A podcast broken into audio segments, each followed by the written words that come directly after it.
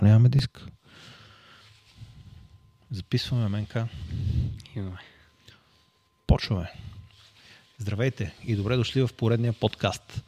Днес ще ви прочетем малко от новините. Има милиони новини. Направо сме се заринали от новини. Ще се опитаме да понапреднем малко, да подхвърлиме голяма част от тях и да видим какво е нашето не по тия новини. Чочо, за съжаление, днеска го няма, така че подкаста няма да е технически издържан както винаги, но въпреки това ще се постараем да изглежда добре. Ще се справим. Имаме да се оправим с една камера. Да, то път ще се опитаме да се справим с една камера и да въртиме между различните ам, различните неща, които имаме като видеа. Това, което виждате тук е едно видео, което след като споменахме новината за откранете Hyundai миналата седмица, много хора в Facebook и в Instagram започнаха да ни пращат различни видеа и повече информация на тема какво се е случило, как се крадат Hyundai. Това в случая е стария Hyundai, не е Ioniq 5. Това, което виждате, някой, който отива и сканира ключалката и прочита де-факто кода от ключалката, тръгва си, връща се след някакво време, пише, че е един час. Отива до колата, той вече си има записана карта, която е за тази ключалка, отключва си, пали си или по-скоро си включва и си тръгва. Разбира се, че не съм голям фен на това нещо. Мен това би ме притеснило много. Позачетох малко по темата. Оказва се, че това е известен проблем, който Hyundai и Kia имат от някакво време насам и не е особено трудно, дори с някакви Nintendo-та, които се правят в България, някакви украинци, една дълго разследване и така нататък. Не мисля, ще да се впускам в детайлите, защото ако това ще помогне на кръците, ми се ще да не съм човека, който ще разкрие детайли за това. Но в общи линии казват, че много лесно се крадат Hyundai. И това се случва, има българска следа, която е замесена в разработката на нещото, с което се крадат. И Hyundai твърдат, че имат решение на този проблем и това решение може да бъде инсталирано във вашата кола, което би струвало около 100 долара. 100 долара, заслужава си. Ами, интересно е защо се налага да бъде доплащано, но Hyundai и Kia в момента има ли някакво решение, което се доплаща 100 долара и колата става по-трудна за крадене. Не знам в какво се какво точно е решението. Има някакви спекулации, че нещо през USB-то на медията се случва, пък някакви други спекулации, че Kia и Hyundai решават този проблем. Честно казано не знам, но новината... Така гледам, то не стигна до медията, записа си всичко от отвън. И аз така го видях. Отива, се едно сканира ключалката, след това си тръгва, декриптира си я някъде, където му е удобно и спокойно и след това се връща с карта, която вече, как да кажа, е, все едно е вписана в колата. Аз по него разбирам обратно. Все едно аз мятам, че на колата трябва да й бъдат дадени картите, тя да си ги запише и да ги познава. А тук в случай изглежда се едно, той има някаква карта, в която може да свали код, който ключалката очаква, той да си запише отговора на този код в картата и да отиде с тази карта и вече да си отключи колата. Според мен. Странно е, да. Обикновено гледат да сканират ключа, не колата. Ми да, чувал тук... съм много видове атаки. То, това беше първата спекулация, че атаката, която се прави при Hyundai и Киите, е атака, която е все едно ходят след тебе, хващат сигнал от картата. Това беше популярно и в България. Да, било е популярно. Оказва се, че не е това случая с Hyundai Kia. Друг е варианта да бъдат откраднати. Не ми се ще да навлизам много в детайли. Надявам се, че Hyundai Kia бързо ще решат този проблем, защото той изглежда, че е голям. И се надявам, че този 100 доларов фикс, който те предлагат, действително ще затвори този, този проблем. Тук ще заложа, че трябва да струва някакви пари, защото иначе ако е нула, трябва да е рекол и... Разбрахте, да. Затова 100 долара е справедливо. Следващата новина от тази седмица, която имаме, ти, Менке, може би ще можеш да разкажеш малко повече. Та новина е, да, понеже плада не спира, всички знаят, не вярваме, ама той си не спира. Мене два пъти ми се наложи да спра е така от някаква скорост до около 100. и вътре директно излиза съобщение, че спирачките са прегрели.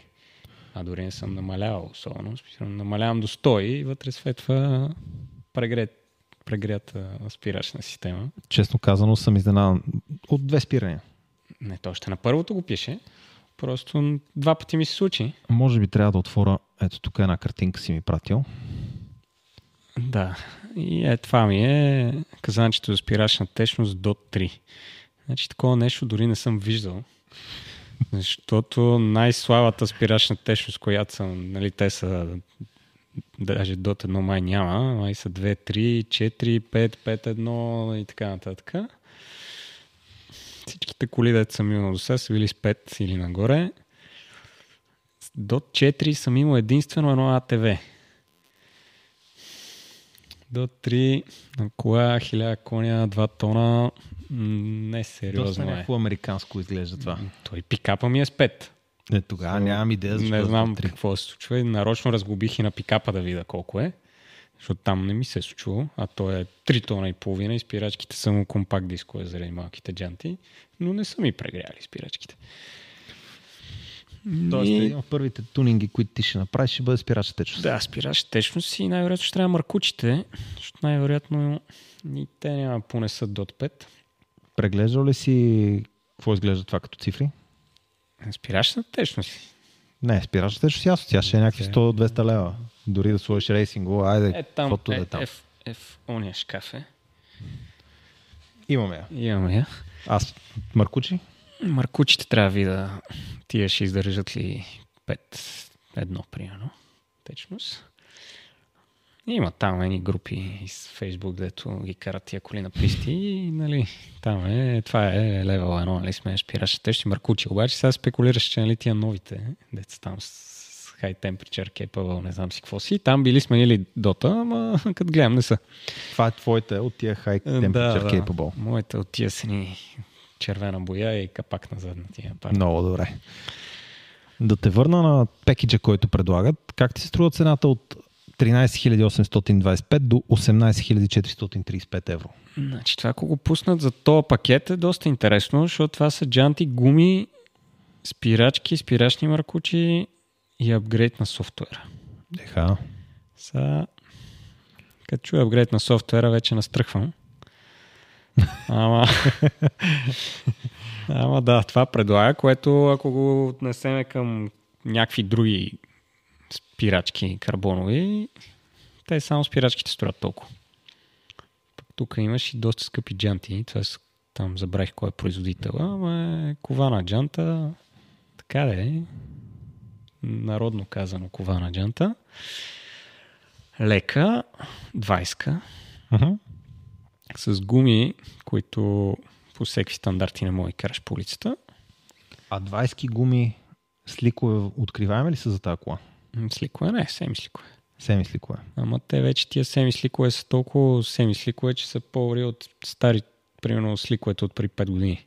Да, питам те от гледна точка на това. Ние седиме върху едни сликове, които са за твоето Порше и знам, че на твоето Порше са много трудно откриваеми вече. на левел Да, слик. примерно, кажем, че тия семи сликове са ни... А, не на нивото на този слик, ама са доста близо. Въпреки всичките им канали, биха се справили подобни на сликовете, на които сме Ами, седнали в момента. Те тия канали, те там мога да цъкнеш на една от снимките има гумата отворена така към грайфера. Те си направо проформа. Супер плитки. Тия напречните са направо колкото да ги има. Uh-huh. И това най-вероятно е, защото в някакви щати има мода с това нещо да отидеш до пистата, не е проблем. Разбрахте. Тоест, ако пуснат на тази цена този пакет, ти ще имаш интерес към него. М, да, но трябва да видим в Европа какво ще се случи. Защото това е Тесла, нали? Ще го има след един месец, ще струва толкова. Това е като... Чакаме дядо Коледа. И така. Следващата новина, която имам, освен трак пекиджа за Tesla Model, Model S, е в Китай показаха автомобил за креватни удоволствия. Електрическа кола разполага с легло в задната си част. Чете ли тази новина? Не, ма това е сигурно за Япония. Там са такива Точно. някакви странни. Точно нещо такова ще бъде. А, оказва се, че Сега има много спекулации колко е голяма тази кола, но като цяло в новината пише, колата е с обща дължина 3,95, няма как в интериора да има 2 метра, така че нормален човек да може да си легне там. Но понеже в Китай са по-низки, тази кола била често търсена от хора, които искат да я ползват едва ли не като кола, с която могат да отидат и да спът на къмпинг. Тоест, хем да я ползват като кола, хем през уикенда да я ползват като мини кемпер или палатка или нещо друго. И търсенето към нея било голямо в момента. За мен лично това струва ми се странно, защото повечето ванове и повечето коли биха могли да, да се ползват по такъв начин, защото на повечето коли по да е равен, но не знам защо точно тази кола я маркетират по точно този начин и тя се оказва много интересна на този етап. Може би заради цената. Очаквам, че тя наистина е ефтина, но... Няма какво кажеш. Нямаш какво да кажеш. Не те интересува особено Няма малка китайска кола, в която да спиш. Да. Не, не мога да си го представя за европейския начин на къмпингуване. Следващата новина, която имам е китайски батерии, които са KTL, които са вече с натриева основа. Тоест тук вече не говорим за батерии, в които има основно литий, говорим за батерии, в които има основно натрий. Те ще са доста по-ефтини за производство, доста по, как ги кажа, екологични и лесни за рециклиране. Тоест това е батерия от следващото поколение, която най-вероятно ще бъде и много, как, много ефтина. Тоест ще може да се използва в автомобили, които на този етап малките коли от сорта на Mercedes A-клас, на микроавтомобилите от сорта на Smart, когато гледате такъв автомобил, батерията в него е много голяма част от стоеността му. А ако тази батерия може да стане много по-ефтина, например, както ще стане с натриевата батерия, това би отворило страхотни възможности пред малките автомобили. Сега на този етап не се говори още за плътност, специално на тази батерия, но това е може би следващата перспектива пред батериите.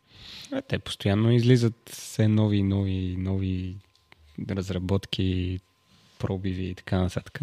Да, разликата в цената на батерията била 5 пъти, което... Аз цените е, въобще не им вярвам, защото не сега излезнах Мъск и каза, бе, ние ще направим един завод. А, чакай, имаме тази новина. Чакай. Е, не, само Сега в контекста на цената, нали? Ще... И Ето той, що прави, новина. той, що прави този завод, защото говорил с разни топ химици и така нататък, хора да е разбират от натри, лити и така тия mm-hmm. неща. И те казали, а, това не може да е толкова скъпо. Да. И той обясни. Той е казал, ами хубаво, значи правим завод, ще го правим ефтино. Та, сега тази батерия ще струва толкова, она ще струва толкова. Още не сме стигнали до там, че да има толкова много производители, че да могат да се бият ценово. Още е малко когато слушах тази презентация, която те пуснаха преди няколко дни, в случая това са три дни, аз я слушах буквално на втория част от момента, в който я пуснаха, защото първо получавам нотификация от техния канал и второ веднага почват хора да ми я пращат. Та тази новина, когато я пуснаха, първите 5 минути от целия клип са благодарности от кмета, от не знам кой, от не знам що, от Еди кой си. И след това де факто се събират Илон Мъск и още двама експерти, които отговарят за рециклиране на батериите и а, снабдяването с литий. И съответно това, което те разказват е лития в момента всеки т.е. той минава през няколко инстанции. Първата инстанция е добиват го, след това го пречистват, след това го пречистват, след това го пречистват и след това го доставят на последния, който ще го използва. Във всяка една от тия инстанции те първо ползват няколко химикала, след това всеки един от тях се налага да го пречиства, защото той се замърсява по пътя и отделно е в различни форми при различните инстанции, по които пътува. Тоест, Илон Мъск това, което каза е, че ако те премахнат няколкото стъпки, през които минава лития, докато стигне до тях, няма да им се налага да го пречистват толкова много пъти. Ще спестат около 30% от пречистването, ще спестат може би трябва да погледна записките, които имам по лекцията. То първо, че нали, ще спестат някакви стъпки. Ще спестат няколко стъпки. Второ, ще спестат няколко пъти марш на някой. Точно така. Който все още не работи на пазарен принцип, нали, тази час. Та там е или го взимаш от мен, или не взимаш никакъв. И... Значи ще цитирам основни цифри от цялата презентация. Завода се планира да бъде за около 1 милион коли, като това, което се спомена е, че освен батерии за коли, в него ще се правят и батерии за соларни паркове. Тоест не се цитира колко батерии за соларни паркове ще се правят на годишна база, но около 1 милион автомобила батериите им ще бъдат правени там. Другото, аз, което гледахме в предишния подкаст, дето да. засегнахме, там беше излезна новина за въпросния завод. Mm-hmm. И сега тук много е странно в тази новина, изглежда все едно този завод няма и е сега почват да купаят. Да, така изглежда. Да, а в предишните новини, които излезе там по какво строят Тесла, mm-hmm. те първата му част вече я пускат. Нищо чудно. Да правят нещо. Ами, в новината и... се казва, че една година ще го строят. Да. Впечатляващо бързо. И след една година още, т.е. две години от сега, той ще стигне пълния си капацитет. Да. Аз по време на това нещо, нали, там една презентация беше за строителствата на. Тесла, които правят. В момента нали, всичките им видове бизнеси, защото нали, освен коли имат и разни странични, пак на Тесла. И там в тази презентация говореха за всички тези неща. И там обясняваха как този завод сега ще почне да работи първо това, после това, после не какво и след еди колко си време ще е напълно готов, пак ще гонат някакъв рекорд да бият по строителство. Там се говори, че има и разни неща, които по принцип те се изхвърлят, а те са много скъпи за изхвърляне. Точно това се споменава и тук. Да, обаче там някой си професор казва, ама той що се изхвърля? Това то може да се прави, не знам си какъв строителен материал. А, ето сега ще цитирам тук. Значи, първо, най-трудното в процеса, което споменаха в тази презентация е рафинирането и пречистването на лития. Като това, което те ще се опитат да направят е точно това, да го направят изключително чист на едно място, без да има замърсяване в транспорта. След това, това ще доведе до намаляване на киселините, които ползват с около 20%. Отделно в тази рафинерия те планират да използват да не използват киселина, да използват съвсем различен процес. Защото когато лития трябва да се транспортира, т.е. той лития не е специално за батерии за автомобили. Лития явно минава през някаква стъпка, на която той е в някаква форма подходяща той е руда в началото. Копаш го и той е пръскал да. всеки други метали да. вътре и ти го транспортираш на първа степен по този начин. Да, след това го пречистваш и го транспортираш още веднъж пречистен, само че когато е пречистен по този първия начин, той явно е по-универсален и не е специфично mm-hmm. за автомобили. Значи залагам, че не мога да е се транспортира абсолютно чист, да. защото тогава ще е опасен.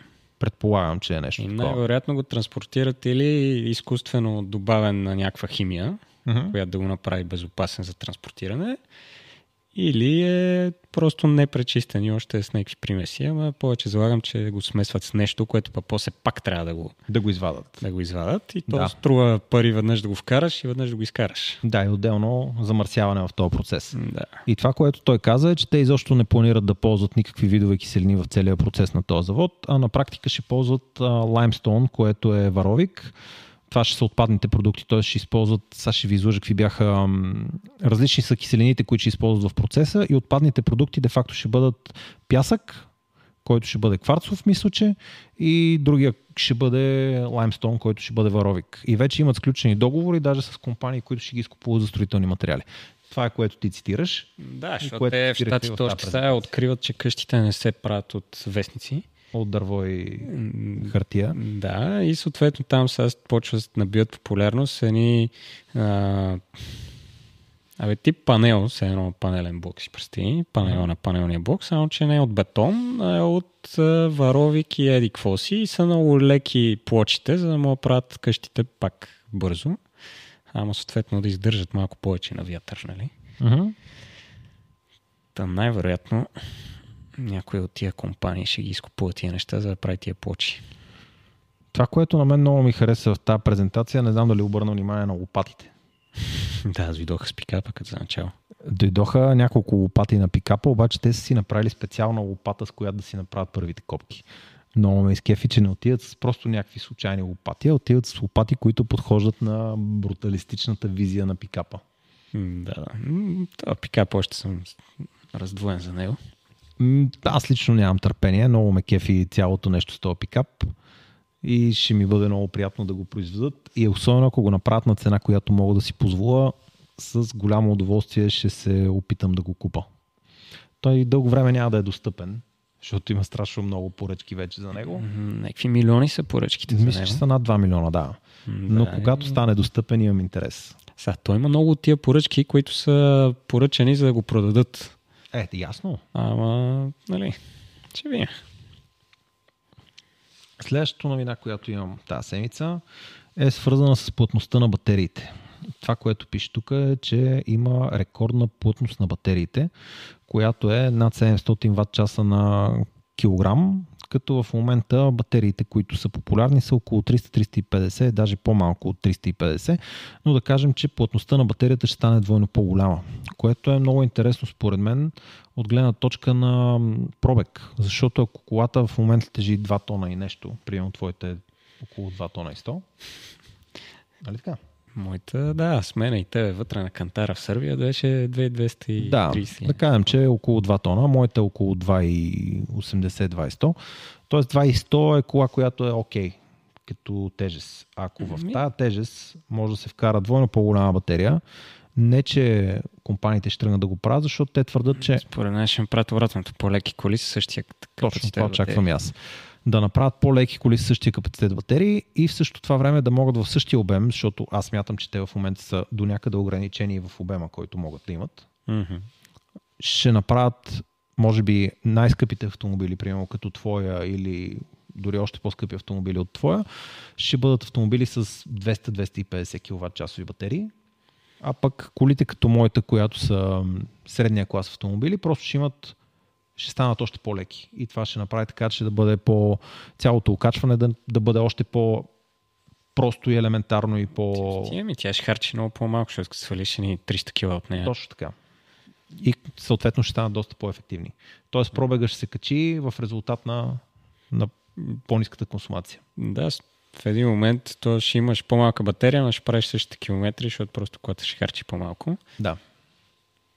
Ако успяваш да я караш в този диапазон, защото тя като почна да става по-лека и да не ти харчи, ти повикаш, еми тя преди си харчиш толкова и почваш така да си я караш, че тя пак си харчи толкова. Да. Чувал съм за това. Аз днеска пак преживях поредния катарзис. Това да караш електрическа кола. Защото кога си карал двигател, кола с двигател, който градско да харчи по-малко от извън градско. Да.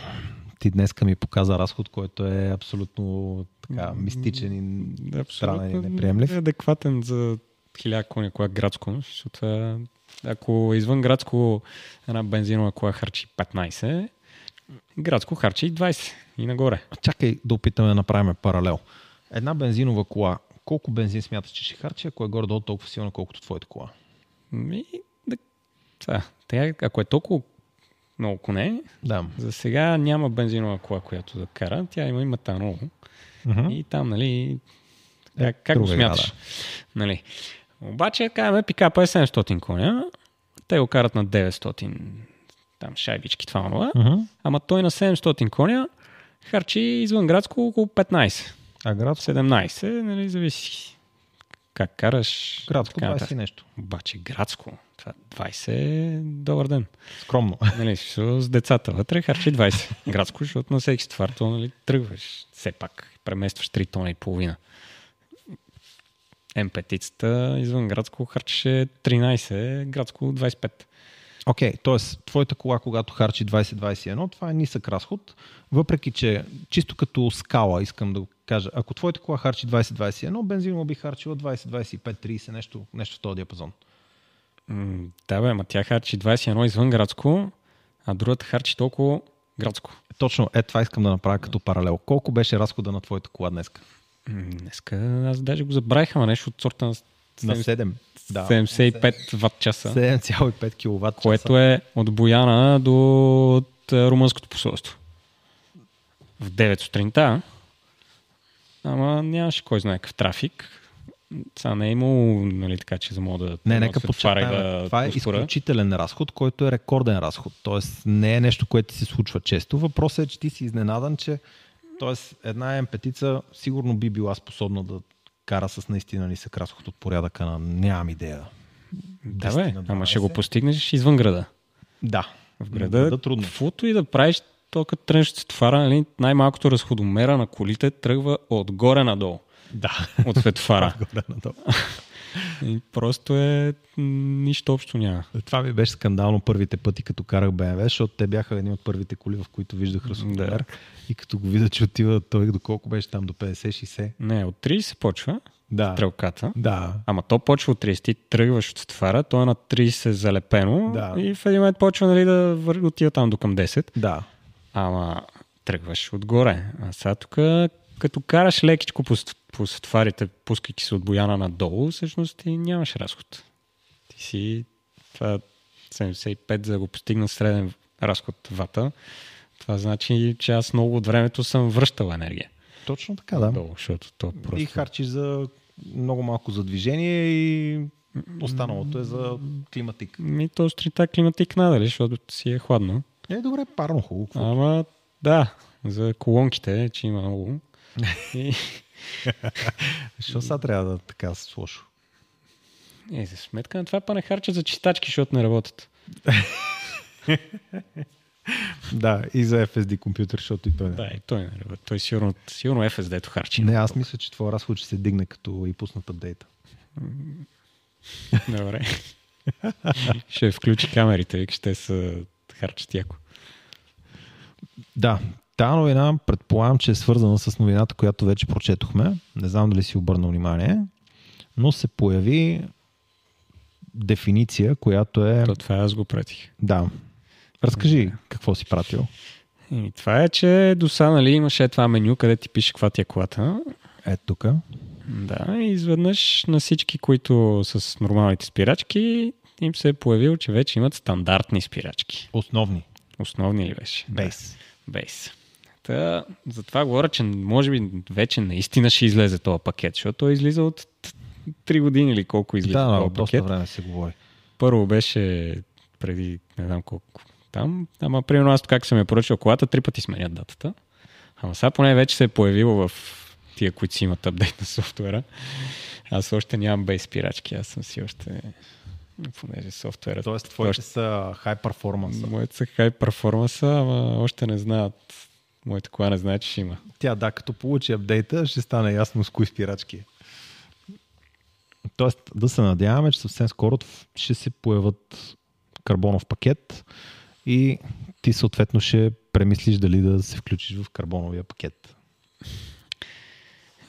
Тук се почва има ли смисъл от карбонов пакет за кола, която ти караш ежедневно. Защото те карбоновите спирачки не са много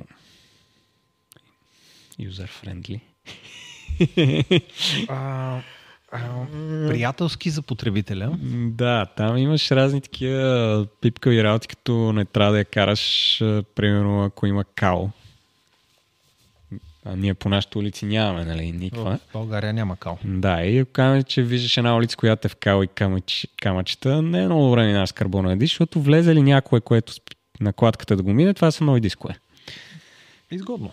Да, като си представиш как Тесла ти докарват нов един преден ляв диск, примерно, направо почва те боли главата.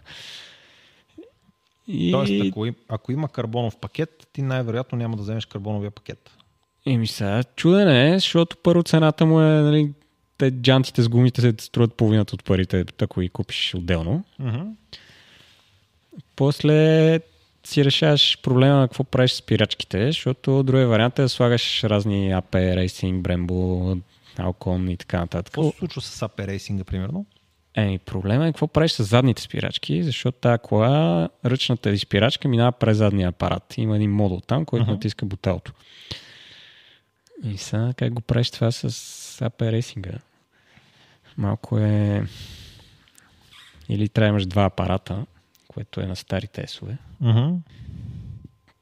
Та още не съм се влезнал в Не си се драма. Добре, тази цялата драма ще я следиме, но като цяло не е много лошо това с карбоновите спирачки на тази цена. Просто не ти се карат много карбонови спирачки. Да, то, това прави чуденето на тази цена, защото ако е на нормална цена за карбонови спирачки, примерно 20 000 евро, нали, само за спирачките, Да. не би ги сложил, защото няма ми харесва чак толкова много. Обаче Много е внимаването, нали, там темпериране на кладки, шторти, внимаваш камичета, внимаваш всеки път, като сваляш, качваш джантата. Да. Много са условностите. Трябва да ги духаш постоянно от прахта, защото те това много ги убива дисковете, карбоновите. На Поршето на какви дискове си? На Поршето съм на карбонови, ама това Порше се кара главно по писти и чат-пат по разни трипчета такива някъде по улиците. Въпросът е, че Поршето, примерно, когато ние го дигаме на Серес и сменяме гуми, ние го дигаме страшно малко от земята, за да може дори да изпуснем джантата, джантата да не може да удари диска. Да. Нали, това А са едни тук такива... има шпилки, работи. Отделно тази джанта тежи една трета от тази. Действително много, е, много леки джанти. Да. Но не можеш да разчиташ, че средностатистическия гумаджия ще знае за какво става дума и ще я пази като сменеш гуми. Да кажем, че два пъти в годината нали, това ще го преживееш. Uh-huh. Обаче сега си представи как става зима и ти караш тази кола зимата и какво се случва вътре в джантата зимата. И там то карбонов диск никак не му е добре. Никак не мога да добре. И то е пълно в интернет с клипчета. Разни хора да си снимали диска и абе то нали беше вечен и разни люспи по карбония диск и това са е от такива неща, дето е имало някакъв буклук някъде си. Минал е през накладката и толкова. Тоест това е опасението ти за карбоновите дискове. Да, и то ще си заслужава, защото примерно ще мога да изкарам един път на себе си някъде, Мгм. ама това ще изкарам един път и толкова, защото то не е кола, дето да я караш по пистите, нали. Тя е бърза, ще изслоеме спирачки, ще даде някакво време, ама цялото преживяване ще е изтезание. Ема остават ти старите спирачки, можеш, прибираш се, слагаш А, да, спирачки, спира да вече не спира. След това пак ти искаш да спира, слагаш другите спирачки и така непрекъснато ти си обезвъздушаваш и си сменяш спирачки. Да, да. Не, аз това, което вероятно, ако това беше мой проблем, най-вероятно щях да търся сърцевини, които да са стоманени за, на същия размер, на които са карбоновите спирачки.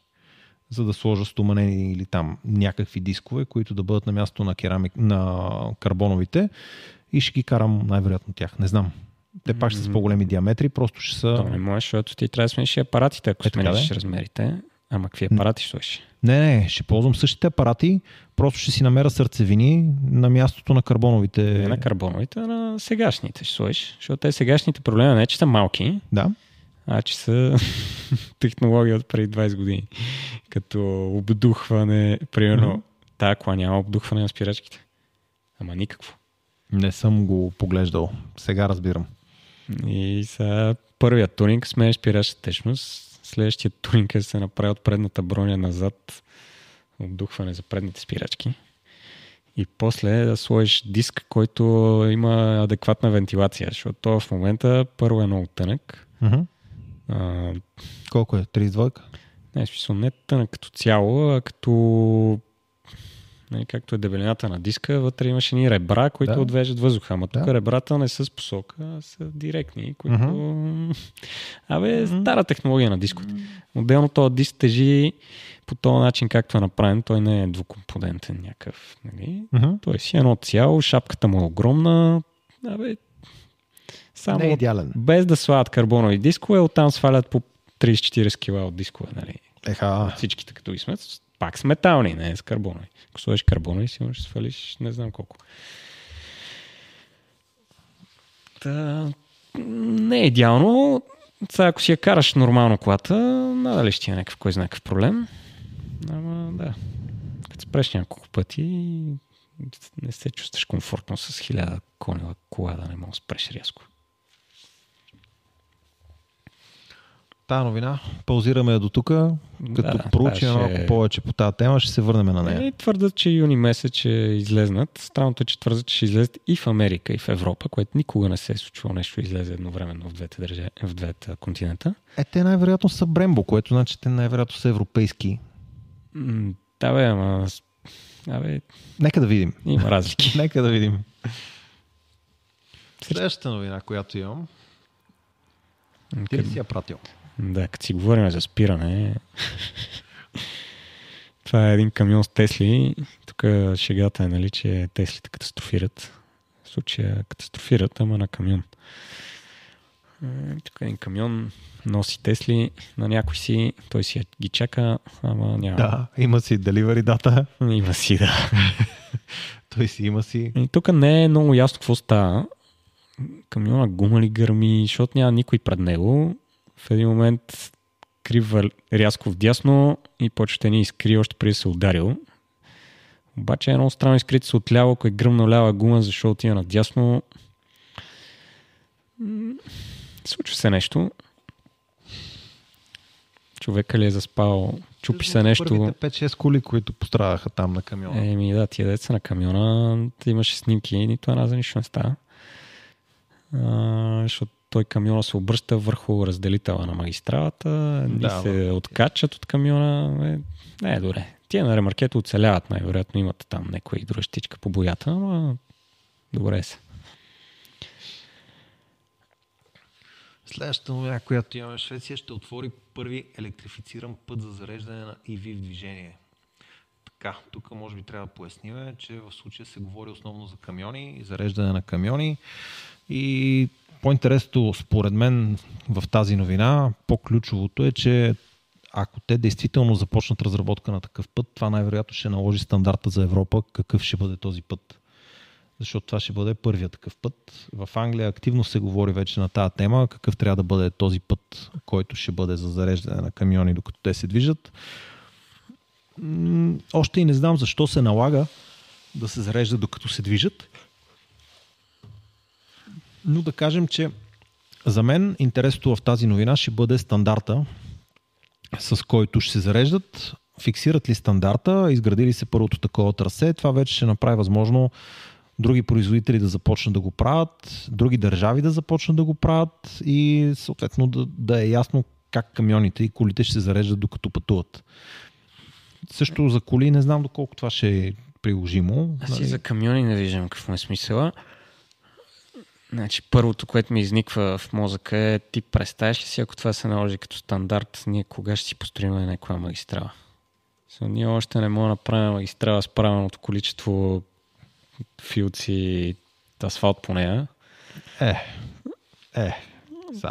Ти представяш си, ако изведнъж кажете, абе, до тук тази магистрала трябва да направите по едно платно вдясно, което да е за камиони само и да идва от Румъния и да стига в Турция, Гърция, нали, там транспортните коридори. Ние нямаме магистрала още никва до Румъния. Ама да кажем, че това си е наш проблем. Ама само си го представям. Ще те върна на е тази снимка. Помниш ли тази снимка, предполагам? Да, това си го представям за вкъщи, че пак не виждам какъв е смисъл да индукционно да зареждаш вместо с кабела, като то това отнема ни 3 Е, може да секунди. има хора, които ги дразни да включват кабел всеки ден и по този начин колата си спира там и всеки ден се зарежда. Да, бе, ама ти видял ли си работещо индукционно зареждане към днешна дата? Аз вярвам, че те ще успеят да го направят това нещо. Плюс това смятам, че то е много по-приложимо за техните таксита, които се очаква да се появят като автономни коли след някакво време. Да, да кажем за автономните го разбирам. Ама е това с пътищата и с Така. камионите. Та въпросът ми е, ако Тесла ще имат такова индукционно зареждане вкъщи, а ако ще го разработят и ще го прилагат в такситата, ако има лента на, примерно, шведските магистрали, на която камионите ще се движат и ще се зареждат, ако караш тази Тесла, тя би ли била съвместима с този тип зареждане? То Колко разбрах, е- има три типа безжично зареждане. Въпросът е кой от тях ще се реши да се имплементира. И ако е този, който е съвместим с тази Тесла, ще можеш и твоята кола, примерно, да я караш в тази лента, дори с по-ниска скорост, и тя да се зарежда и да продължи да караш повече. Според мен тая лента ще е абсолютно забранена за всяко нещо, което се шофира. А, виж, това е интересен подход, да. Там ще се движат само неща, които се шофират сами. Тоест, ако искаш да зареждаш, просто пускаш колата да кара сама, примерно, между камионите, които се движат с 110. Автономни Да, камиони. защото иначе не ми се вижда смислено да имаш камион, който има шофьор в него и ти я го зареждаш по този начин, Докато той пътува. защото е някаква суп. Това си е някаква технология, да че струва нещо. Мгм. За какво го скъпяваш този камион, като той така или иначе спира на 8 часа? Заради шофьора. Заради шофьора. Да. Да. И трябва да се и там да се зарежда, не да се зарежда, шофьора да си зарежда неговата си батерия, да си почина и така нататък. Така Мгм. или иначе камион ще се заради през това време. А отделно, какъв е твой поглед? Ограничението на скоростта на камионите според тебе заради способностите на шофьорите ли е или заради това, че камионите са тежки, нали, за да може да реагират на е, някакво защото това е от преди 100 години и тогава камиона не е можел да спре. В момента сегашните камиони натоварени до, до там разрешеното спират много по-оре от 10 годишни коли. От ИФА. Не, от кола 10 годишна. В момента 40 тонния тир спира по-оре от нея. Има по-ори системи. Нали, спира сам и така нататък. Нали, новите камиони. Сега проблема е, че има много стари, които все още се движат. И сега ти не мога да кажеш, абе, новия ще се движи с 110, па стария Да, те ще 80. почти да си пречат в интерес на истината. Да, не, не е добре. Въпросът е, ако Да. вкараш една такава нова лента, Но която ще е индукционна и ще е явно само за електрически камиони, Да, ако тогава- там ги пуснеш автономни, можеш ли да дигнеш лимита на скоростта. Можеш. То дори можеш... Така е, че нали сега Европа, нали, Шенген, ако цяла Европа е тип без граници, защото големият проблем на ками... Сам нямам идея какъв е големият проблем на камионите, на момент така ми струва. Не съм карал камион, не съм минал граница като камион. Ама си го представям, че проблема е, че тия 8 часа, де той трябва да почива, чат път се случва, че той виси на едни опашки там по тая граница, там няма как да зареди камиона. И в един момент, че той ще е висял на тая граница, ще, трябва, ще мине през нея и ще трябва да спре за още еди колко си часа, за да зареди. Или там да му мине времето. Той камиона в интерес на истината не харчи толкова много на място. Не, не, ма примерно той е стигнал преди границата Да. на 15%. Да. Обаче няма как да зареди, защото трябва да изпревари цялата опашка, мине границата и на страницата. Разбрахте какво казваш. Да, но имаме предвид, че това е спецификата на европейския тип Да, транспорт. да, това имам предвид в Европа, нали? В момента това го виждам като големия проблем на камиона, а не че с колко се движи или колко време ще зарежда. Да, но ако камиона е автономен, може би би могло той да не спира на границите и да чака толкова дълго време. Тоест да се намали контрола на границите, защото ако... Ето, това е единственият смислен начин, ако искат да оправят мобилността в Европа, нали? Тия граници просто няма.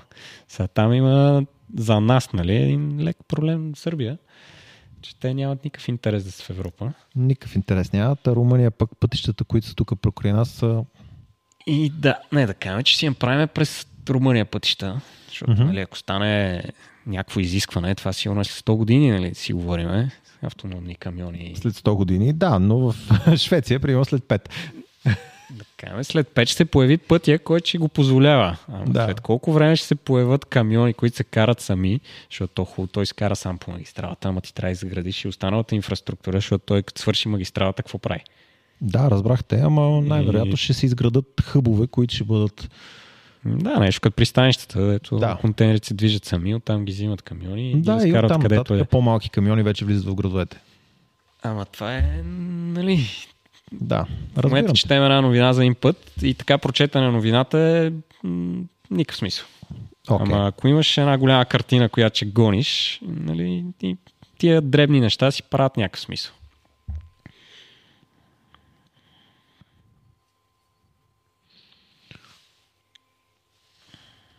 Добре, това беше интересна новина в интерес на истината. Разсъждението, което направихме на мен много ми хареса.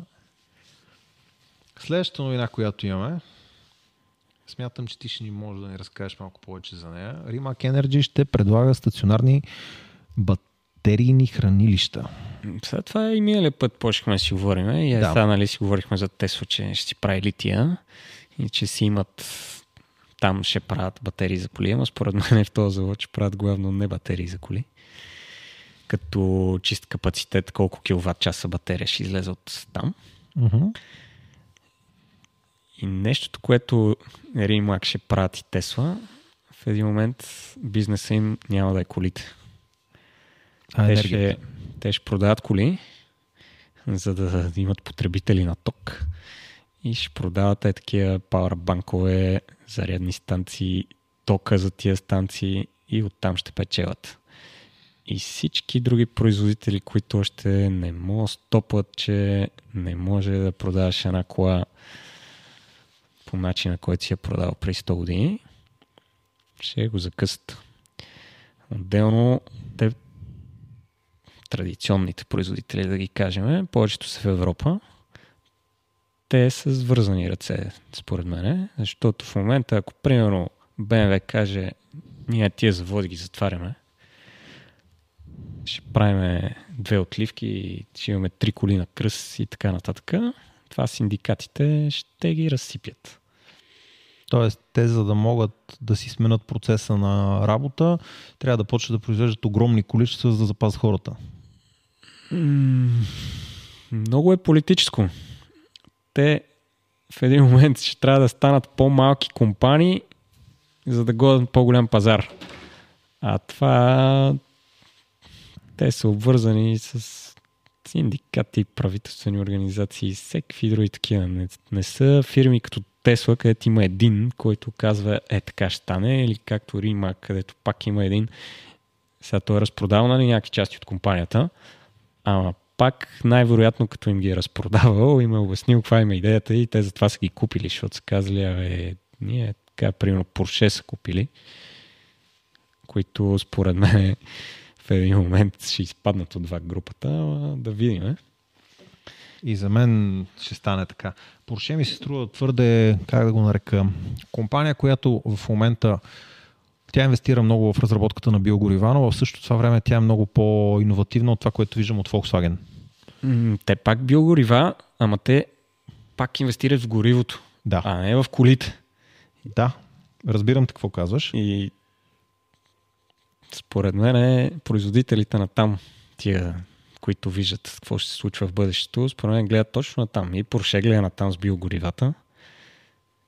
Римак и Тесла гледат някакси в една посока, нищо, че не си говорят, нали, официално. нищо, че не си говорят, да. Нали, никъде няма официално, абе, те са решили еди какво си е, или продали са си някакви патенти. Матери Мак, че е визионер, определено е визионер. Смисъл, каквото и да си говорим, в момента тия двамата човека на тази планета, Матери Мак и Илон Мъск, за мен са някакви хора, дето са, как да кажа, те чертаят картата на поне на следващото да, бъдеще за 20 на години напред. Следващия Вейрон къде ще се прави, дето нали е колата на колите. Да, колата на колите. И изведнъж тия хора, де тя правят тази кола са били визионерите преди еди колко си години да постигнат кола, която там дига 400 на магистрала. И изведнъж отиват и казват, бе, мога ли ти да ни направиш следващата кола? Ще те върна на тази картинка, която за мен е много интересна. Това, което аз виждам на тази картинка е много възможности. Тоест, Павката преди няколко дни беше писал в едната от групите, че според него в следващите 10 години, даже не знам дали не цитирам твърде висока цифра, дали не беше писал 5 години, но той твърди, че всички батерии на света ще станат свързани батерии. Всички батерии ще бъдат вързани в грида. И това, което ние виждаме тук е една батерия, която се зарежда от много различни източници, което ще отвори много възможности. Първо тя ще захранва къщата и колите, след това тя ще се захранва от солари и всякакви видове възобновяеми източници и отделно тя ще разчита и на грида. Отделно тя ще връща в грида и ще взима от грида. Тоест тук аз виждам една коренно различна стратегия по принцип. Връзвайки толкова много батерии, големи батерии в а, енергопреносната мрежа, това ще отвори съвсем различна стратегия, може би, на производството на ток, цените на ток, начина по който ползваме ток, съхраняваме ток. Значи, той ще се случи голяма промяна от там, че ще имаш много батерии на много места и много производство на ток на много места и ще имаш малко пренос. Да.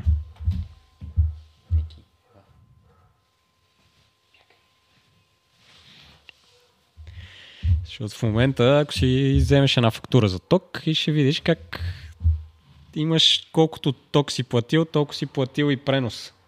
А ако токът идва от съседния двор, нали, нека си преноса няма да е същия. Да, действително. Интересното е, че нали, в тая система, в където имаш ни батерии, макар и големи, те не са големи на фона на това какви количества ток се движат в момента по тия 400 кВт и нагоре далекопроводи. А в момента, примерно, ето сега в съседния двор, ако имаш ни 50 мегавата, това ти е целият квартал. И мога да имаш солари тук по покривите, мога да имаш перка някъде по планината, мога да имаш нали, нормалния си начин на идване от аеца. Всякакви река, ако има е там, има река, мога да има една турбинка. Мога да има всичко. И сега фащаш една фактура, най-обикновена, поглеждаш и гледаш, платил си 100 лея ток и 100 лея пренос. Точно това беше въпроса ми. Колко смяташ, че са загубите при пренос на енергията? Ти усти самите загуби. Ами ти имаш там едни N на броя хора, които трябва да поддържат това нещо. После имаш, нали, смяна постоянна на някакви много скъпи неща. Кабели, трансформатори, какво ли не там, даже не знам какви неща има, ама си представям, че колкото повече киловолта е това нещо, толкова по-скъпо е. В някакво бъдеще, не знам колко близко, нали, мрежите ще се променят много и вече няма да трябва да се пренася тока на такива големи разстояния. Или поне ще се пренася малки количества, пък повечето ще се произвежда локално, ще се съхранява локално, ще се консумира локално и само разликата ще се докарва по далекопроводи. Да, защото има места, на които, да кажем, няма друг начин, ще се кара някакъв ток до там. Но един жилищен квартал си е, съм сигурен, че може си пази доста голяма част от тока, който, защото през деня в домакинствата се харчи много по-малко ток, отколкото през нощта. Да. А пък останалата част от мрежата, нали, производства и такива е наобратно. И тия балансирания, нали, те в момента струват много. Караш тока на там, после го връщаш, нали, то не е точно като водата, нали. Той тока си е в мрежата и зависи на къде го засмукваш, той тръгва на там. Това на... сложно е, ще го обясна грешно най-вероятно. Да, разбирам. Действително сложна материя. Да, и особено като отвориш и видиш, че тока не е просто ампераж и волтаж и вече съвсем почваш да се чуеш какво се случва. Но факта, че двама от хората, които са водат визионерите в момента, нали, гледат в една и съща посока, да кажем, че ми се е, струва странно да бъркат. Да, действително. Нали. Има една теза такава, че когато една идея се ражда, тя се ражда на поне две места. Тоест, когато, как да кажа, озрееме до това да стигнем до тази идея, тя не е озряла само на едно място, най-вероятно на две места и е възможно тия двамата човека да са стигнали до, до такава визия. Ти остините, освен че стигнали, ами са решили да я направят, защото ти може да стигнеш до същото решение, ама кажеш, абе, чай го оставя то да пробва. нали, защото не съм много убеден дали е правилно. Обаче явно те са толкова убедени, че са прави, че още не им е важно, че някой друг е тръгнал да го прави. Това е тема, на която ще се връщаме много пъти, защото и аз и ти сме фенове на възобновяемите източници енергийни и двамата вярваме, че батерии ще има и ще се ползват за много повече неща. Така че, ако ви е интересно, вероятно ще има и хора, с които ще можем да направим нещо повече на тази тема. Хора, които гледат в, как да кажа, бъдещето и са инвестирали повече в възобновя... възобновяеми енергийни източници. Може би дори част от тях имат батерии. Така че, ако темата ви е интересна, може да пишете долу в коментарите. Ще се опитаме да навлеземе малко по-дълбоко в нея. Пък аз лично имам интерес към нея, ти виждам, че имаш интерес към нея, така че възможно е чисто натурално Това е някаква материя, която днес каквото гледаш, утре вече е старо. Да, да. Нали, И сега тия приказки, де сме си ги говорили преди две години, абе, то тия батерии са скъпи, Да. нали, сложно е, замърсяват и дърдат, то от тогава толкова се промени работата, Еми, че... е, тази батерия, която е а, натриевата батерия, няма никакво значение колко тежи. Ако тя е пет пъти по-ефтина, какво значение има като я сложиш на земята, колко е голяма, колко е масивна, колко е тежка? Да. Въпросът е да е- е ефтина. Ако тя е ефтина, събираш соларния ток, ползваш го когато ти трябва. Да, Въпросът то, да това е има- другото, да че нали, като се каже е, ток, батерии, такива всички си представят а, някаква Автомобили. кола, да се движи някъде си. Ама то това е някаква брънка в нищото. Да, това е... в сравнение с тока, който се използва от заводи, квартали, градове. И, нали, тая кола, моята до тук е изхарчила какво беше? 3, килова, а, 3 Триста. мегавата. Твоята? Не. Не, един мег... Чакай сега. Нали, тук Колко имаме... километра е тази кола? Не, бе, някаква смешна цифра енергия е изхарчила. 800 киловата е до тук. Един мегаватт си го спомних нещо. Да. 809 киловата за 3000 колко километра? 3200.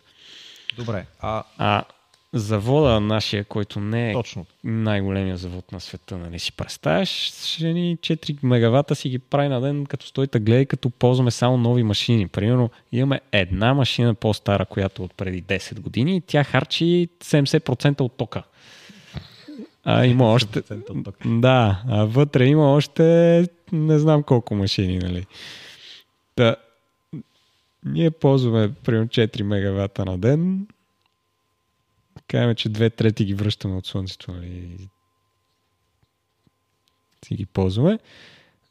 И сега ти сравняваш колите. So, само, не знам, промишленото производство в България сигурно ползва повече ток, отколко всички коли в Европа. да, сигурно. Действително си прав, че колите са... Мога да извадим някаква сметка, нали? Видим колко да. електрически коли има в Европа, сметнем някакъв разход, нали? Някаква така тъпа сметка да направим. Някаква много болпарк, да. Да, ама съм сигурен, че това колите са нищо в цялото нещо. Това е все едно да смяташ а, колите в сравнение с камионите, кое харчи повече гориво. Да. И... Добре. Да, оставяме тази тема. Ако все пак познавате хора, които знаят повече по нея, хора, които горят в нея, или ако смятате, че ние трябва да се гмурнем повече в нея, пишете ни в коментарите, ще се опитаме да напреднем повече в нея. Защото все пак това е автомобилен подкаст. Следващата новина, която се появи тази седмица, която е интересна за мен, съвсем скоро, между другото, ще карам Volvo и Polestar, както вече знаете, но се появи новина, Както ви казах, ще се опитаме да наблегнем на новини за Volvo, ще се опитаме да съберем един цял подкаст с новини за Volvo. Това, което се появи е, че Volvo ще правят нов, много малък SUV. Това, което виждате в рекламата е излезе в канала на Volvo и Volvo обявява, че на 7 юни ще направят ревил, т.е. ще обявят новия модел, който ще се казва EX30 и този модел не случайно по този начин е изобразен, ако обърнете внимание, ще има изключително качествен интериор, това, което се намеква и това, което пише по статите, ще има нова предница с нов силует и същото време ще бъде много малък и затова е изобразен по този начин, все едно може да се хване с ръка. Интересно ще бъде на каква цена ще го пуснат. Спекулациите са, че той ще бъде на много конкурентна цена и това ще направи Volvo още по-популярно в Европа. В момента не знам дали знаеш, че Volvo всъщност са трети по продажби в Европа на електромобили. Явно успяват да произвеждат. Явно успяват да произвеждат и явно... Мене, в момента не е кой прави най-хубавите коли, а кой успява да ги продава. Да ги произведе, за да, да ги продаде. Да. Определено ще ми бъде интересно да покарам Volvo, защото, как да кажа, Volvo за мен са принципи, безопасност, качество, много неща назад в историята. По-интересно е, че правят време... малка кола. Те до сега не са имали малка кола. Малката Точно. им кола беше Volvo Sedan. Да. Нали? Има и, и други интересни неща за Volvo. Кажем, че ще се опитаме да направим един цял подкаст на тема Volvo, но това, което на този етап ми ще, ще да ви кажа е, че излезе тази новина от Volvo. Ще се опитаме да проучим малко повече това Volvo и да ви дадем информация какво ще случи когато излезе тази информация на седми или няколко дни преди това, ако се появят ликове. Там заедно с спирачките на Тесла. да. Но ще следиме какво ще пуснат Volvo, защото ще ми е много интересно да пуснат кола, която е на добра цена. Да, бе, ти смяташ, че компания като Volvo почва да прави малки коли и колко се променят нещата. So, Volvo никога не са правили малки коли. Даже имаше едно време, докато бях дрифтър. Uh-huh. И нали, нямаше. То Фейсбук нямаше още, смятай. И имаше да, едно списание, аз бях в Англия тогава и нали, How to Drift ли, нещо такова се каже. Uh-huh. И там ще такива писма от нали, хора и разни им отговарят. И писмата, нали, един пита, мога ли да дрифта с старото Volvo на майка ми. И тия отдолу бях отговорили ми, зависи колко си креативен.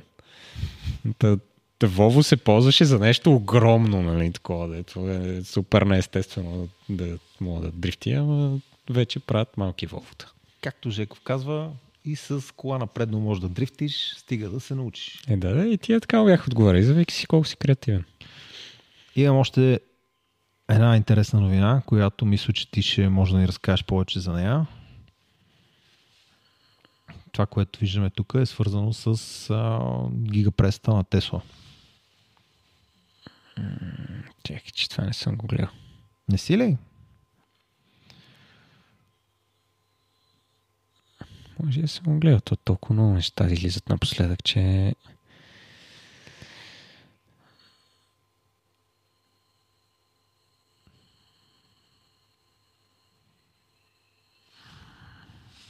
Това май някой ми каза да го гледам, обаче нещо нямах много време. Добре, да. Дай да обобщиме какво знаем за тази преса.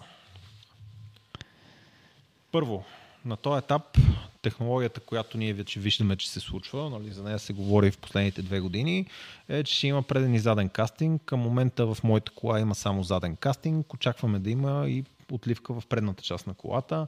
Много хора спекулират, че тя няма да бъде ремонтопригодна, че така, така, така. В коментарите ти беше отговорил, че стигнали се до това деформационните зони да, да се смачкат и да влезе удара в как да кажем, компонентите на шасито, т.е. в отливка. Е, от фаервола навътре. Да, тя колата вече се смята за тотал. Тя си е свършила работата да опази в най-добрия случай пасажирите. Тя затова е проектирана. Натам защо трябва да правиш това купе, при положение, че окей. Okay. и в момента, ако това нещо мръдне, няма държава, тайде, в повечето държави по света няма да го ремонтират, а се пише тотал. Това, че при нас нали, идват някакви чудовища. Да, дет не мога да разбереш каква кола е и после го правим от три коли една. Нали, надали на някой производител това му е въобще надали му е важно да, да му някой да сглоби от три коли една. Да. Та, това не мисля, че те в момент, какво в момента от T60-ката, така великата петица, там е алуминиева, алуминиева предница, която е с алуминиеви нитове. Това е неремонтируемо по никакъв начин. So, ти мога да го изрежеш, да го завариш и така нататък. Ама това вече не е нещо, което да мине някакви... Производителя не го е преценил така. Да, So, това не става там. Трябва да го разлепиш, си купиш специалните клещи за алуминиевите нитове. Сигурен съм, че никой не го прави от тия, дето правят от три коледна. Да, следващото, което се говори за тази преса е в контекста на пикапа. Там в момента се говори за една гигантска отливка или две малко по-малки отливки за цялата задница на пикапа, че ще бъде направена от отливка, което ще бъде интересно. Това очаквам, че първо... Той имаше и снимки, дето изтекоха там на да. тестови каст, кастинги, пръснати. Да, само че Санди Моро, който аз смятам за експерт, той казва, че това е, как да кажа, само тестват процеса и той не смята, че ще бъде направено от една отливка, въпреки че го вижда от една отливка. Смята, че ще бъде направено от две отливки, защото му се струва, че така процес ще бъде доста по-оптимален. Не мога да преценя, аз не съм толкова навътре с тия неща, но е интересно, че това ще бъде първия пикап, който е направен по тази технология. По принцип шаситата на пикапите са страшно предизвикателство. Каквото и да си говорим, всички пикапи на света, за които знаеме, са направени върху шасита, но въпреки това са относително меки. Ще бъде интересно колко твърд ще бъде този пикап, който Тесла планира да направи. Това на пикапа моя на Ram TRX, това им беше най-великата реклама, нали? Се разнасиха едно шаси през цялото време, нали? В което по рекламите и там кампаниите им, в което показваха колко е твърдо шасито, как е направено от 10 вида материал, примерно. Не 10, ама 4 май бяха. И че е много по-твърдо, отколкото някога е било. Да, да, въпросът е, че ако се качиш да караш един Hilux, ти като тръгнеш този Hilux, се качваш на тротуар и ти го чуваш как да, състава на кашкавал целия. Там всичко под Ford 150, нали? Не се смята за пикап. Просто това е... Детски град. Да, не става. В смисъл, ако го натовариш както трябва и скачиш на тротуара, ще си остане крив. 2007 се срещам с, понеже тогава чаках на улицата един от най-близкия ми приятел в Штатите. Той работеше до по-късно от мен и през нощта 9, да, глупости. 12.30 до към един, аз седа на улицата и го чакам той да дойде. И често това се случва или в колата, с която сме отишли, или просто се разхождам по улицата и срещам среща на пикап и рам. Поздравявам ги, заговарям ги. Няколко дни по-късно пак среща на пикап и рам. Отивам, пак ги заговарям. И тия хора в един момент почнаха да си говорят малко повече с мен. И аз ги питам, добре, бе, хора, аз много се впечатлявам в момента, 2007 година. Тогава излиза Toyota Tundra или може би 2006 да излязва Toyota Tundra, ама тогава почна да става много популярна в Штатите. Значи, представям си какво сте отговорили. Да, и аз ги питам, добре, а аз много харесвам рамовете, които вие карате, ама кажете ми защо нали, Toyota Tundra някакси е за други хора. Защо вие, примерно, не харесвате Toyota Tundra? Той каза, виж сега, колко е товроносимостта на тази тундра? Ми, нямам никаква идея. И той ми каза нещо там в тяхна мерна единица, ма в още линия към 750 кг. И аз казвам, добре, а защо това е проблем? Е, защото то доч, с който съм дошъл, товари цялата тундра. То има и друго, че там имат много места, където то път няма. И сега ти ако минеш с пикап, който е с меко шаси, в другия край на каньона, е, той вече е на банан. Mm-hmm. Защото просто е тежък. Като се забиеш някоя кал, му трябва много сила, за да излезе от там и криви всичко, каквото може да се изкриви. А те сила имат, нали, там литрова мощност. Нека да нямат американците. Та, това е проблема при пикапите. Нали. Тоест очакваш, че това, което те ще направят с този пикап, той няма да бъде играчка, а действително ще бъде сериозна офроуд разработка. Еми, то офроуд не може да е, защото е много дълъг. Сериозен да, офроуд. пикап не е. Еми, по-къс от това, което те представят. Mm-hmm. Това е като размери, чисто нали, е нещо средно между нали, при Ford 150 и 250 и средно между 1500 и 2500 при RAM. Няма да е сериозен офродър, със сигурност, Mm-hmm. но за леки офроуд, който нали, при тях те просто имат такива пътища. Mm-hmm. При тях има места, дето от, от щата отиват до някакво езеро, което се събират там всички, нали, и карат си лодките, караваните, затъват си, нали, вадат ги, всичките тия драми. То пикап за това ще става. Сега няма да става да го качиш през гората някъде, защото е голям, тежък. Нали, Трудно се маневрира с- между дървета. да, с тази батерия подозирам, че няма да е никак лек. Ако потънеш с батерията в калта, подозирам, че няма да е идеално. Те за този пикап спекулират, че той ще е на 1000 волтова архитектура, че ще има около 200 кВт часа, даже над 200 кВт часа батерия, която Да. при сегашната технология ще бъде осезаемо тежка. И сега Нали, си сериозна как се вади това нещо от калта. То няма така лебедка. Да. So, та, за сериозен офрод няма да е сериозен офродър, сигурност, но ще е доста способен такъв уикенд офродър, да го наречеме. Който ще може да задърпа нали, ремарке, каравана, нали, почка да излизат разни рендъри такива с каравани, тия техните, как се казва там, дето е с подкова отзад в... Следващото, което ми се ще да добавяме за кастингите, говори се сега в момента за нов процес. Те го обявиха даже Тесла, че планират да го направят. Процес, при който колите се боядисват и се асемблират след това, за да може роботите съответно да участват доста по-сериозно в процеса на асемблиране, което освен, че ще позволи да се сглобява повече часове в деня, ще минимизира грешките, ще направи много сложни операции, които в момента хората са скъпи на тия места да се правят от роботи. Тоест, първо процес ще стане по-ефтин, второ ще се произвеждат повече коли на ден, трето ще се заменят хора с машини, това нещо ще дигне качеството. Отделно целият процес ще се смени и ще разчита повече на, на кастинги. Тоест, големи компоненти от колата ще бъдат отливани или штамповани, примерно цяла четвърт от колата и ще се появи нов процес на сглобяване в резултат на това, което гига пресата с То до сега го няма, защото просто не мога да имаш толкова точни детайли без те да са отляти. Да, Като имаш една задница, която е от 600 детайла, да не разочаровам хората, разликите ще са в сантиметри. сантиметри е добре. Да бе, защото сега хора, които са разглавяли коли нали, до съставните им амарини, знаят, че не мога да разнитиш един панел, примерно, по пункт Швайца, да го вземеш и го сложиш на друга кола. Да. Режат там и заварят. В смисъл, няма, няма такива коли, дето да са толкова точни направени детайлите, че да вземеш от едната кола единия детайл и го монтираш на другата. Следващата новина, която имам за днес, те са още две, но последната новина ще остава за, за край, защото тя е много значима за мен. Предпоследната новина е ето тази, която за съжаление ми е пратена от мобилната версия на Facebook. Нека да опитам да направя така, че да я видите. Yes. Това е една автомивка, която се казва Bubble Shop, намира се в Пловдив и е обявила, че за следващите два месеца ще можете да отидете при тях и да зареждате безплатно. Един брой 60 кВт бърза станция и един брой 22 кВт бавна станция. Предполагам, че това не е обвързано с, как да го нарека, консумиране на техните услуги.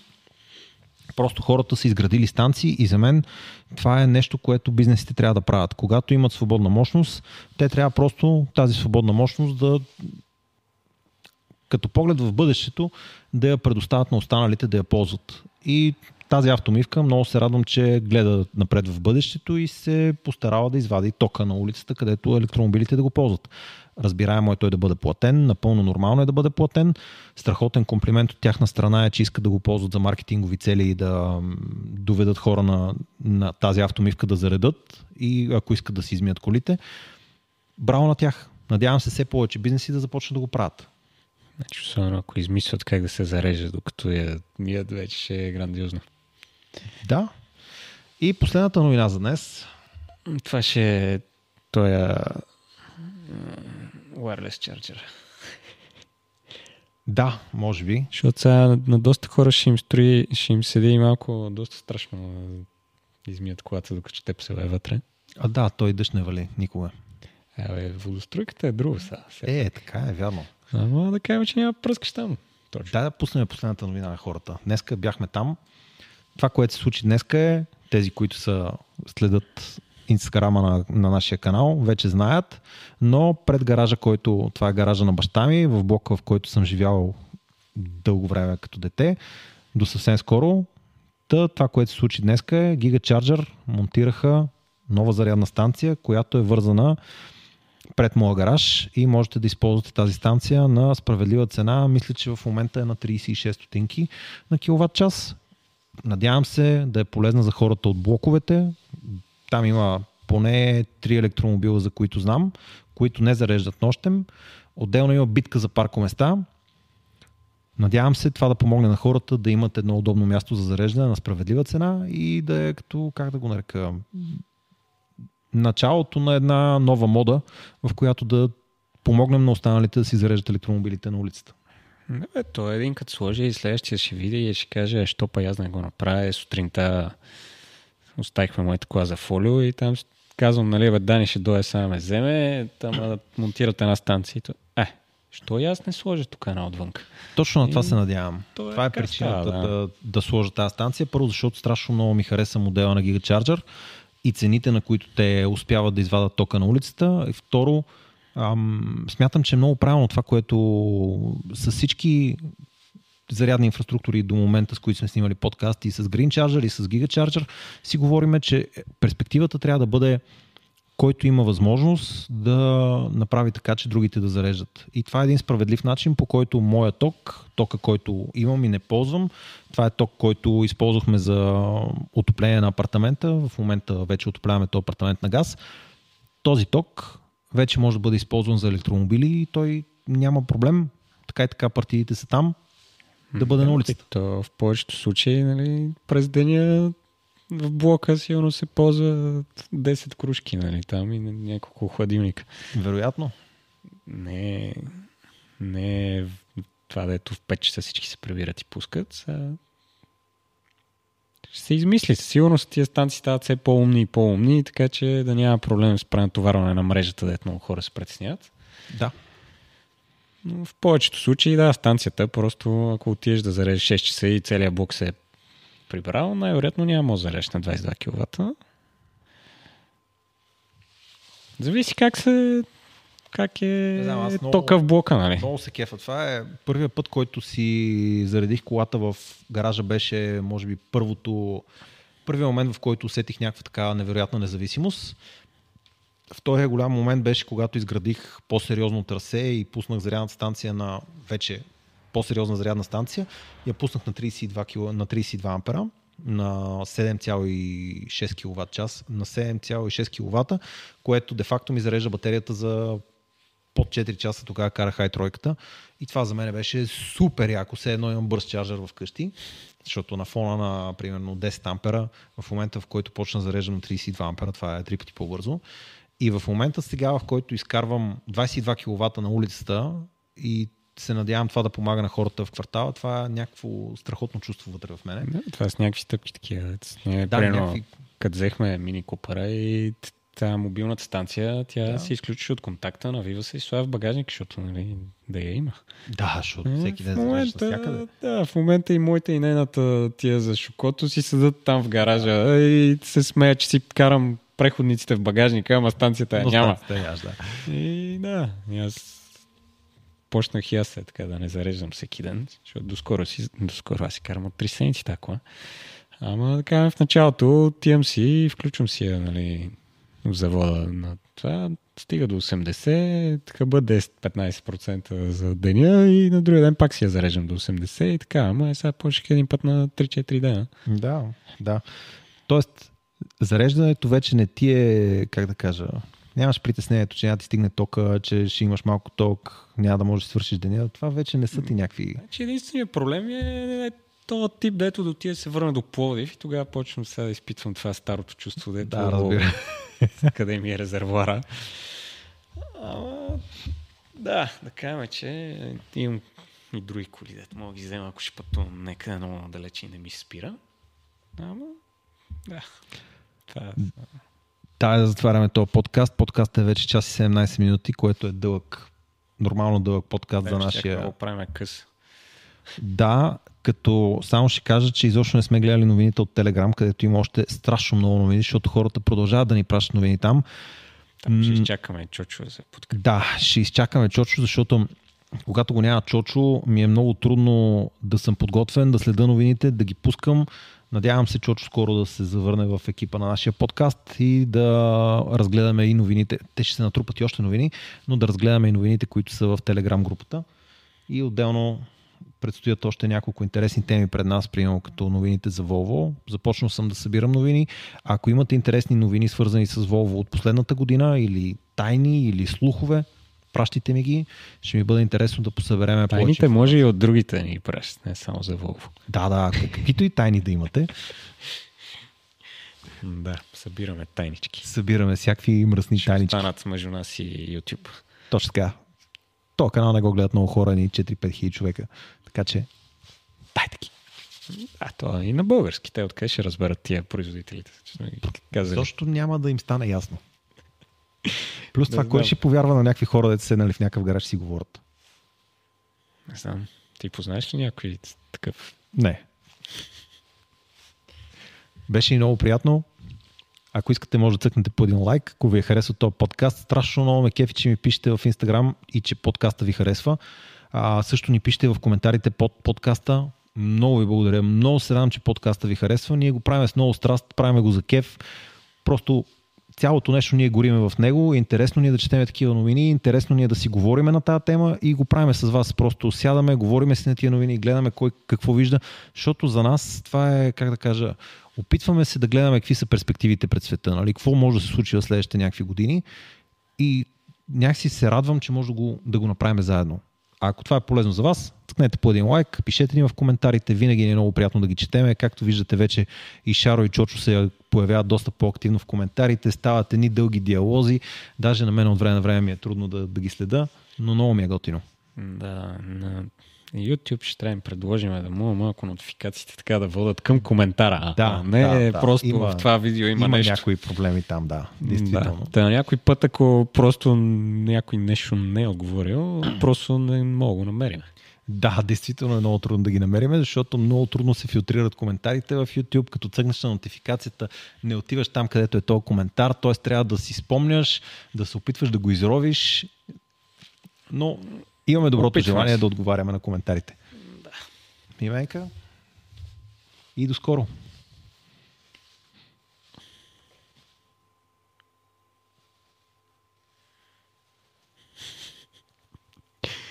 Стоп. Е, това мига. Чакай. Това е ясно?